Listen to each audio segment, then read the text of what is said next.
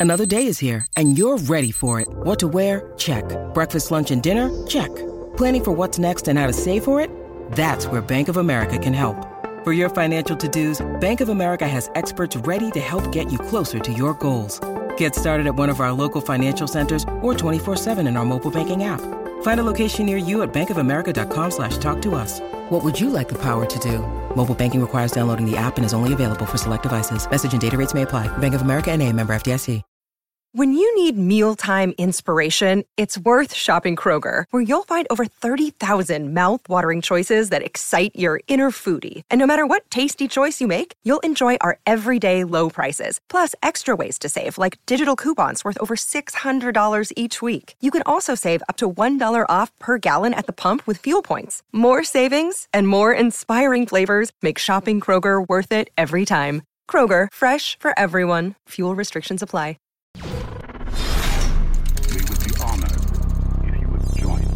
Hey everyone, how are y'all doing? So while I was doing my nightly live streams on my gaming channel, one of the regular viewers there, David, made a comment that enticed this whole video. I haven't watched The Force Awakens in the last six months at least, so I want to point out something that I think could have just revealed who the Rise of Skywalker might be and who it definitely isn't, all from Snoke's mouth. In the first sequence where he speaks to Kylo Ren, he says the droid will soon be delivered to the Resistance, leading them to the Last Jedi, which right there is the title of episode 8, and when episode 7 came out, we had no idea that this was the case. Then, right after that, without pause, he says, If Skywalker returns, the new Jedi will rise. He literally just said the two titles of the last two films in the sequel trilogy, with obviously the last one being a conjugation of the different words, but revealing the overall plot all the way back in episode 7. I remember when he said that Last Jedi line, I thought it was very clever, but the Rise of Skywalker line, he literally just gave it away, and it ties it all together quite well, I think. Snoke says if the droid is taken to the Resistance, it will lead them to the Last Jedi, which is exactly what happened. BB 8 fell into the hands of the Resistance, it showed them the map,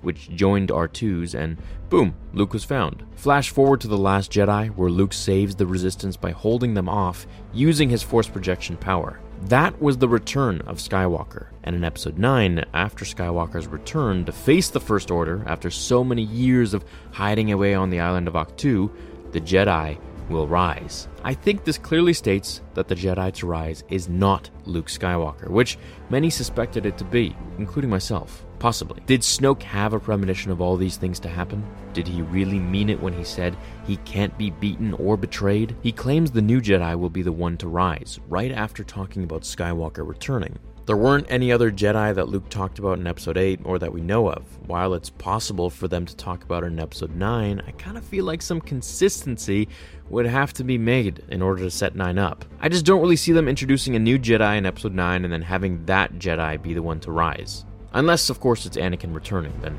well, that'd be awesome. It's gotta be someone that we know already and have established a connection with. It's either Rey or, the more plausible answer, Kylo. Kylo is a Skywalker. Snoke, in my opinion, is referring to Kylo Ren. Luke says it himself in Episode 8, even. The mighty Skywalker blood running through his veins, as he speaks about Ben to Rey. Kylo will be presented with a choice in the film.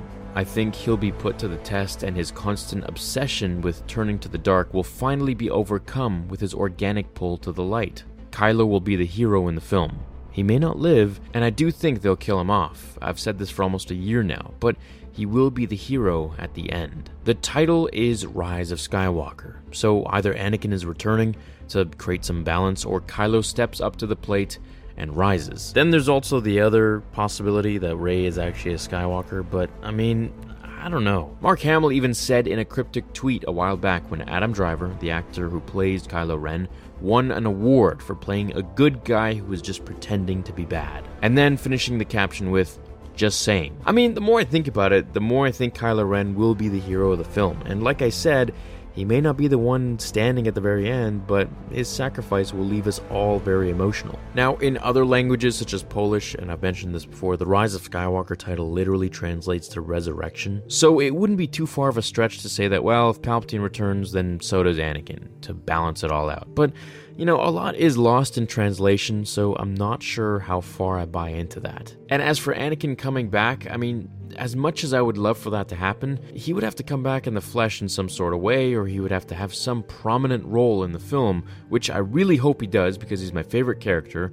But I don't really see them putting all of this effort and emphasis into Kylo and Rey and then just giving it to someone else, even though Anakin deserves it. So, what do you think of Snoke's words in The Force Awakens? This was some massive foreshadowing, and it makes you really think about everything. I hope you enjoyed this theory video. Please drop a like on the video if you did, and I'll catch you in the next one. Until then, remember, the Force will be with you, always.